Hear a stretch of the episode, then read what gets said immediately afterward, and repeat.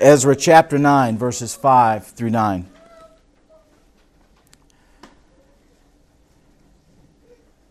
And at the evening sacrifice, I rose from my fasting with my garment and my cloak torn, and fell upon my knees and spread out my hands to the Lord my God, saying, O my God, I am ashamed and blush to lift my face to you.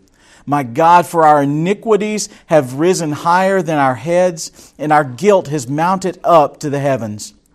From the days of our fathers to this day, we have been in great guilt.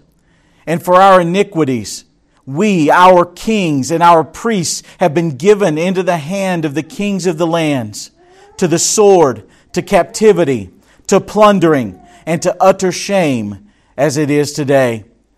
But now, for a brief moment, favor has been shown by the Lord our God to leave us a remnant and to give us a secure hold within his holy place that our God may brighten our eyes and grant us a little reviving in our slavery.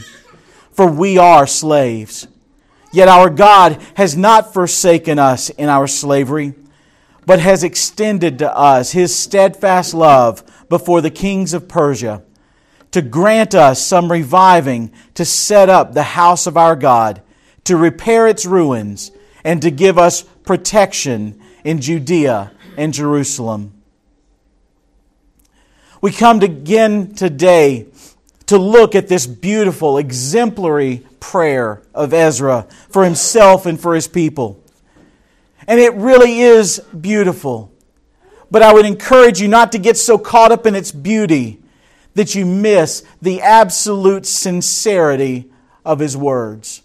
I mean it this way Many times we read prayers or hear them prayed in church in other places, and we kind of skip over the churchy things in them. I find that often people have problems with prayers that I've seen in myself during the course of my journey in Jesus Christ. Like when you see praise given to God in many prayers, it's easy to feel like it's a bit unnecessary or of lesser importance.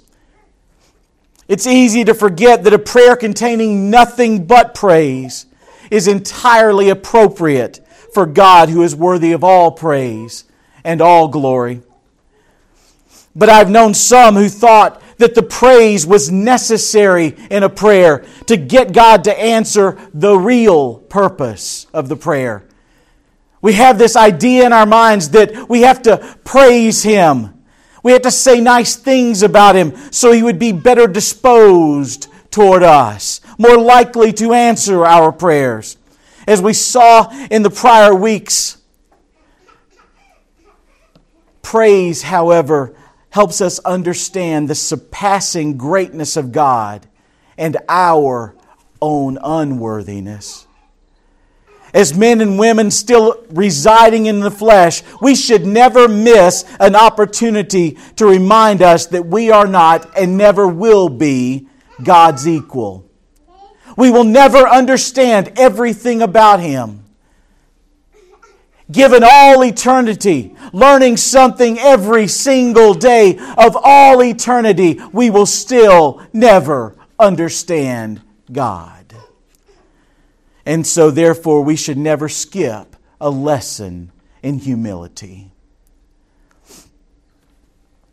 It is to the extent that we understand the vast difference between our own abilities and the infinite majesty of God, the uncreated Creator, that we are able to praise Him appropriately.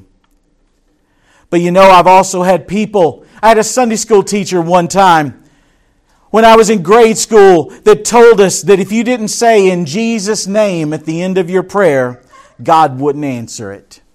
Has anybody ever told you that? I assure you that the recitation of the name of Jesus Christ is not the spiritual equivalent of putting a postage stamp on your prayer to ensure that it's delivered. Now, I do make a habit of concluding many of my prayers with that phrase but it's there to remind me that I should only be seeking those things that the Lord seeks. That I want what I pray for, what I ask for, to be the very things that move the heart of God. I'm not giving him advice, I'm seeking from him guidance. But one of the biggest dangers in prayer, perhaps in preachers most of all, is that we ourselves try to be more eloquent than real in our prayers. But I ask you, which do you think the God who made you, who called you, who adopted you would rather hear? Your eloquence or your honesty? When my child comes to me, if he speaks well, I might be proud. But if he comes to me saying, Father, I think I should, I should receive from you this ice cream cone that you told me I shall not have. All the eloquence in the world will not compel me. You want to talk about the difference between eloquence and honesty. You need look no further than the prayers of the Pharisee and the publican. The Pharisee stood and was praying this to himself God, I thank you that I am not like other people, swindlers, unjust, adulterers, or even like this tax collector. I fast twice a week. I pay tithes of all I get. But the tax collector, standing some distance away, was even unwilling to lift up his eyes to heaven, but was beating his breast, saying, God, be merciful to me, the sinner. I tell you, this man went to his house justified rather than the other. For everyone who exalts himself will be humbled, and he who humbles himself will be exalted. All the eloquence of the Pharisee did not overcome his pride. Jesus said he was praying to himself. All the simplicity of the publican did not compromise his humility. And so when we come before God, let us be real. Let us be honest, like we see in the prayer of Ezra today. Because I think that is exactly why Ezra prayed aloud to God here in chapter 9. I think this is exactly why this prayer is preserved for us by the Holy Spirit in His Scripture. It is much the same reason that we pray aloud in worship each Lord's Day. As he prayed, he was leading others, particularly those who had come to him in confession, to help them understand how great their sin was. It was a prayer to God indeed, but it was also a model prayer for those around him to absorb and to offer to God as their own. I recall as a young Christian asking one time, What am I supposed to do when someone else is praying aloud? For many of us who were raised in church from the time we were toddlers, we were simply taught to bow our heads, close our eyes, and shut our mouths when somebody else is praying, right? But what about those who are more mature, especially those who have begun to live in the faith that they have been called to? What should believers, even mature believers, do when someone else is praying aloud in church? I'll tell you a few things, and then we'll get on with, with the passage. First, if you have a particular burden, a burden on your heart that you need to take before the Lord, never let anything stop you from carrying your burden to Him. It is legitimate to make your own silent prayer to God, even if somebody else is praying aloud. You get your business done with God. That is one of the reasons we come to worship. And even more than that, no one will judge you harshly if that business with God extends into the next hymn, if that business with God extends into the scripture reading, or that business to God extends into the sermon itself. Nobody thinks poorly of you. you stay in His presence as long as you need to. I call your attention to Isaiah chapter 6, where the prophet relates his own call to God. He tells us that he was in the temple for worship. And he tells us of his exalted vision, and he says, I saw the Lord. And then he tells us that the foundations of the thresholds trembled at the voice of him who called out while the temple was filling with smoke. And in that encounter, we see his confession of sin and his call to serve God. There were hundreds, possibly thousands of worshipers in the temple. But Isaiah saw the Lord. I can tell you, Isaiah probably does not remember what the sermon was on that day. He had more important business. He was in the presence of God. All the time that that voice shook the foundations of the temple, didn't stir anyone else from their business. He had an encounter with the Almighty. Likewise, if you have sin to confess in repentance before God, do it and don't let anything stop you. If you have a crushing burden that you need to take before the Lord, carry it to Him with confidence. If your heart is lifted in awe and in praise as His Holy Spirit has illumined His Word in your heart, praise Him. And you can do all that while somebody else is voicing a prayer aloud. The second thing, if you have none of those things, if there's no urgent, unfinished prayer business in your heart, you can allow the prayer being spoken to guide your own heart in prayer. I would say that the least beneficial things you can do are to think about the things outside of worship to God or to make judgments on the eloquence of the speaker. Allow those phrases and those intentions that are spoken aloud be a prayer to guide you in worship to God. Let the praises that are spoken aloud bring forth from within you praise to God. Let the confessions that are spoken aloud bring to your mind sins or dark places in your heart that need the light of the Holy Spirit. Because if you look closely at the last two chapters of Ezra, you'll see that is exactly how these officials treated the prayer of Ezra.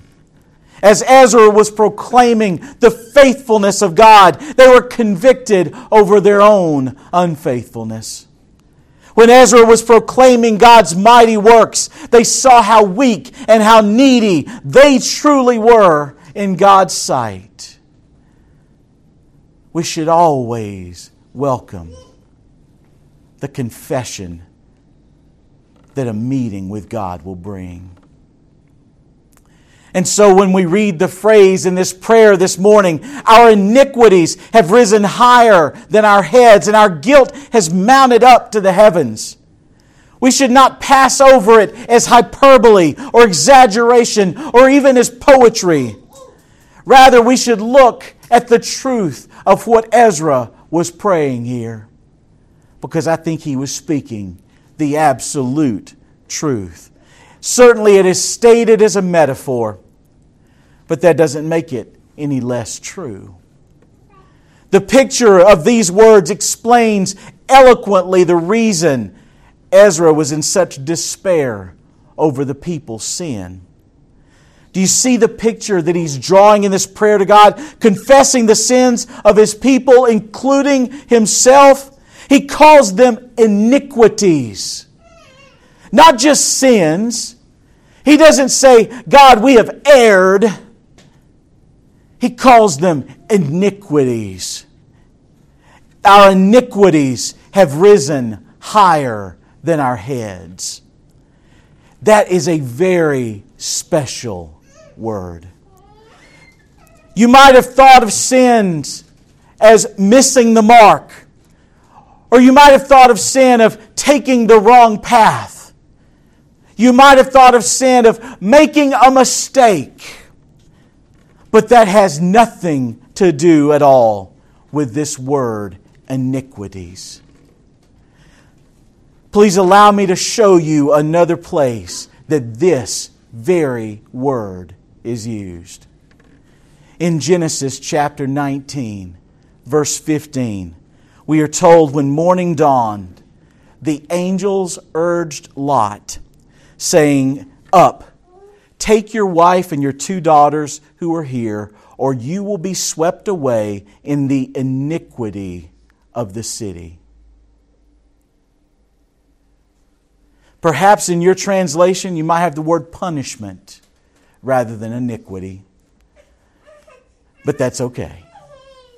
Because the word itself contains both ideas in it.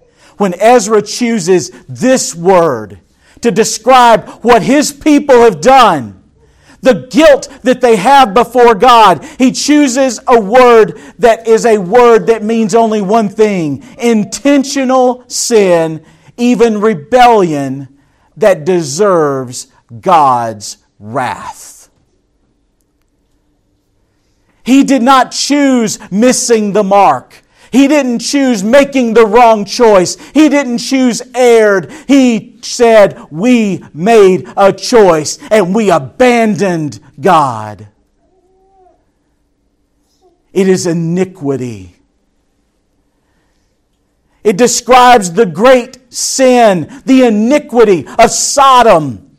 And it is the very word Ezra uses here to describe the great sin of his day. Their sin had not been accidental. They didn't sin because they didn't know. They sinned because they didn't think they would be caught. They sinned because they didn't think God would do anything about it. They sinned, as Ezra points out next, because their fathers had done so. That is always the danger of partnering with idolatry. We end up condemning future generations to its slavery. This is the reason God warns His people over and over and over again about cooperation or collaboration with the idolatry around them. We see it in Exodus chapter 20, verses 5 and 6, in the heart of the Ten Commandments.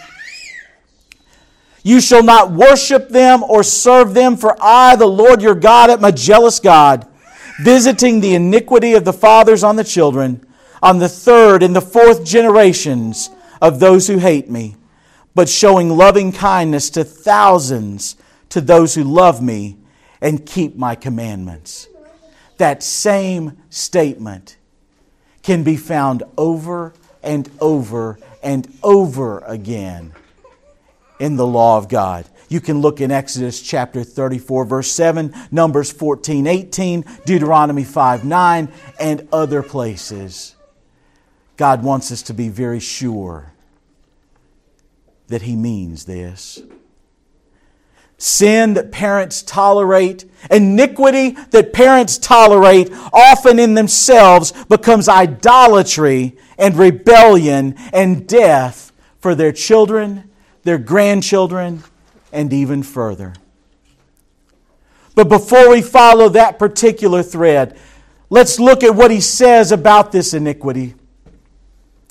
He says, Our iniquities have risen higher than our heads, and our guilt has mounted up to the heavens. His plea is not that they have done great things for God. He doesn't go to God touting all the good stuff that they had done. He doesn't talk about the work of rebuilding the temple that the fathers and the grandfathers had done. Nothing in this prayer is meant to mitigate or lessen the guilt of the people. He offers no defense because there is no defense for the people or for himself. The only thing he can do is to confess that iniquity before God. when we properly recognize our guilt before a holy God, we will have no thought at all of defending ourselves or proclaiming our works or our goodness. Even the things that we do that we think are good are at best done with mixed motives. All we can possibly raise to our holy God are filthy rags that He endows with goodness and makes right. Even those good works He calls us to do had to be prepared by Him in advance. In Ephesians 2:10 we read, "For we are his workmanship, created in Christ Jesus for good works, which God prepared beforehand so that we would walk in them." Anything good that we might have done. Anything beneficial to the kingdom of God that we might have done was prepared by God in advance. The work Ezra is confessing here is the work of iniquity. That those same fathers, that those same grandfathers, and further back than that had stacked up. The great labor, effort, and expense of rebuilding the temple has nothing compared to the evil and iniquity their fathers had built up in their day and passed on to their children. They may have laid stone upon stone, beam upon beam admirably, but the result of what they had actually built with their lives was a people who had abandoned fidelity to God. And without fidelity, that beautiful temple was an empty shell. It was a body without life. The wall that they really built, the tower of iniquity that they had built up, had literally multiplied above their heads. They might have thought that they built great things, everlasting buildings, or strong families, when in reality, all they had built was a mountain of rebellion the work of their lives was a perversion of the law of God. And Ezra says, We are drowning in that guilt. That is the reason that God, in His love, tells us in His Word so many times to repent. He pleads with those same rebellious people through Ezekiel in chapter 20, beginning in verse 17, he says, I said to their children in the wilderness, Do not walk in the statutes of your fathers, or keep their ordinances, or defile yourselves with their idols. I am the Lord your God. Walk in my statutes, and keep my ordinances, and observe them. Sin in any form is deadly because sin in any form leads you away from faithfulness to God. It multiplies in your life if you allow it a foothold, and it will continue to exact its price until someone breaks through that sin in repentance through faith in Jesus Christ. The good news, though, is that there is no sin so high that God's mercy cannot overcome it. You are never so far gone that you can't repent. We saw it when we read in Acts 17 this morning. When Paul stood upon Mars Hill and he says that God is calling men everywhere to repent, to come back to Him, and He is not far off. He's right there. Psalm 108 verses 3 and 4 says, I will give thanks to you, O Lord, among the peoples. I will sing praises to you among the nations, for your steadfast love is great above the heavens. Your faithfulness reaches to the clouds. That mountain of sin that the fathers had built was completely overshadowed by the mercy and the grace of God. All they had to do was repent, turn from their evil, turn from their idolatry, throw themselves upon His mercy. And we do that in one name Jesus Christ alone. But Ezra sees, as God said through prophet after prophet, that this sin began long before his day. He says, From the days of our fathers to this day, we have been in great guilt. Often, the hardest sin to recognize is the sin of your father or your mother. And particularly so if that sin is baked into the person you have become.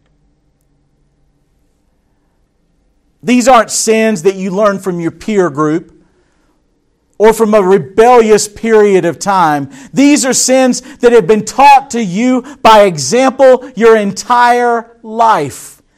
The way we react, the way we reason, the way we see the world and interpret it, all these things, the things that we see often as who we are, can be that very sinful legacy, that legacy of iniquity.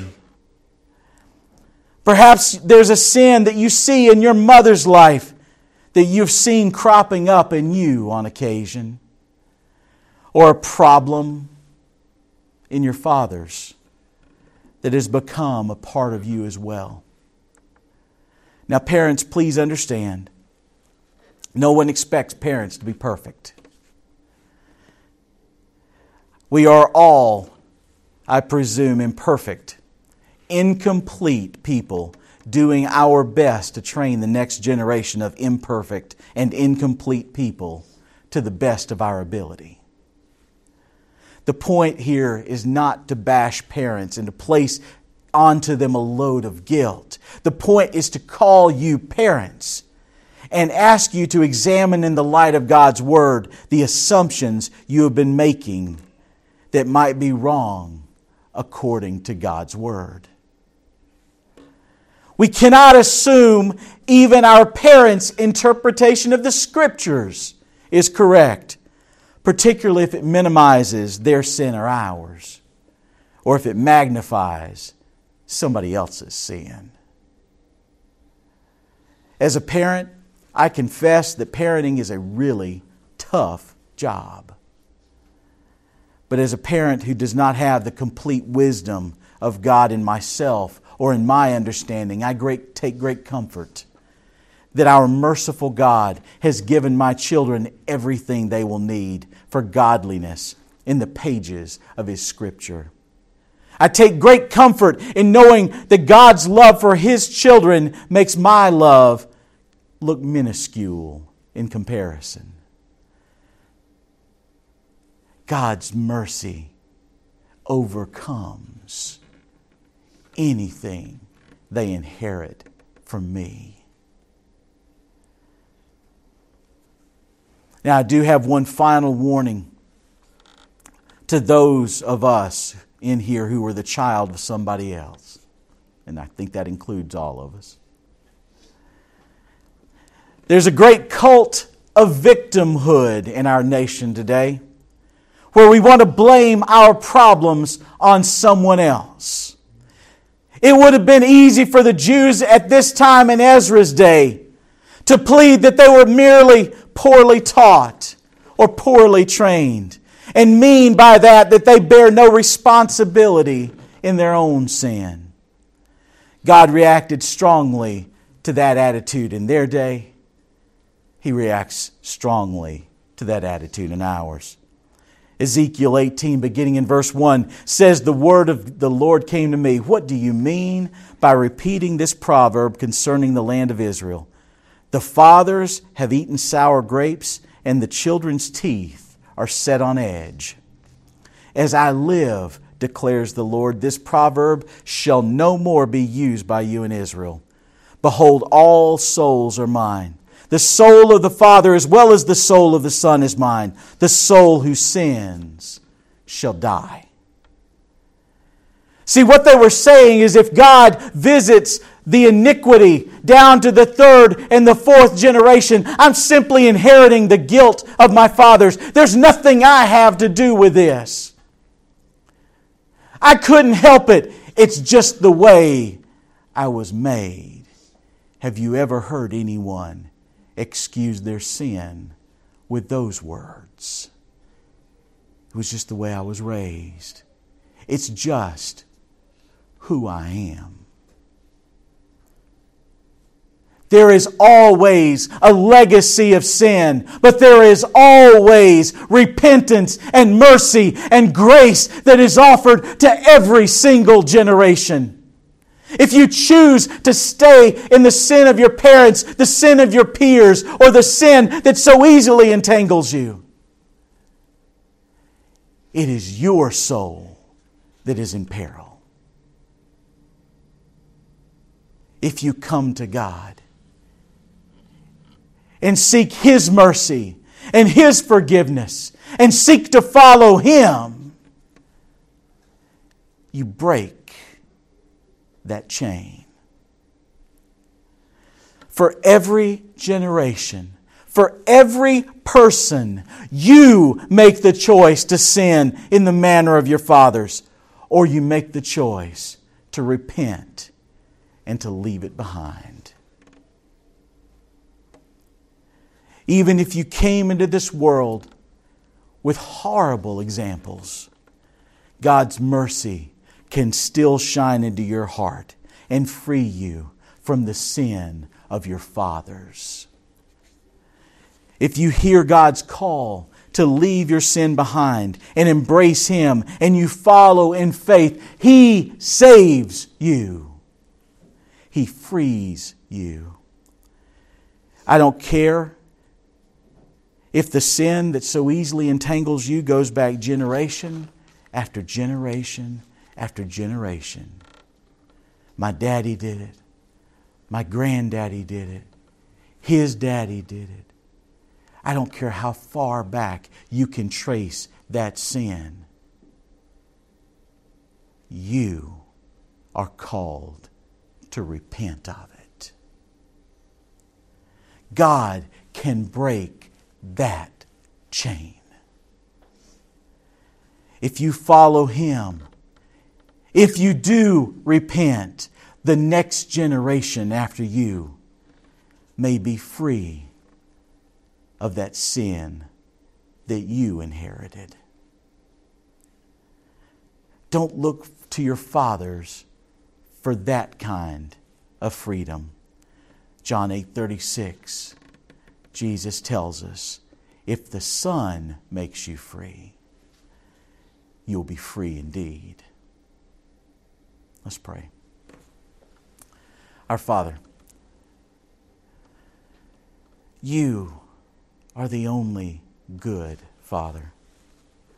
You are the one who has called us out of darkness into light. You are the one who has warned us that the sins that we have inherited can kill us just as surely as those we have invented.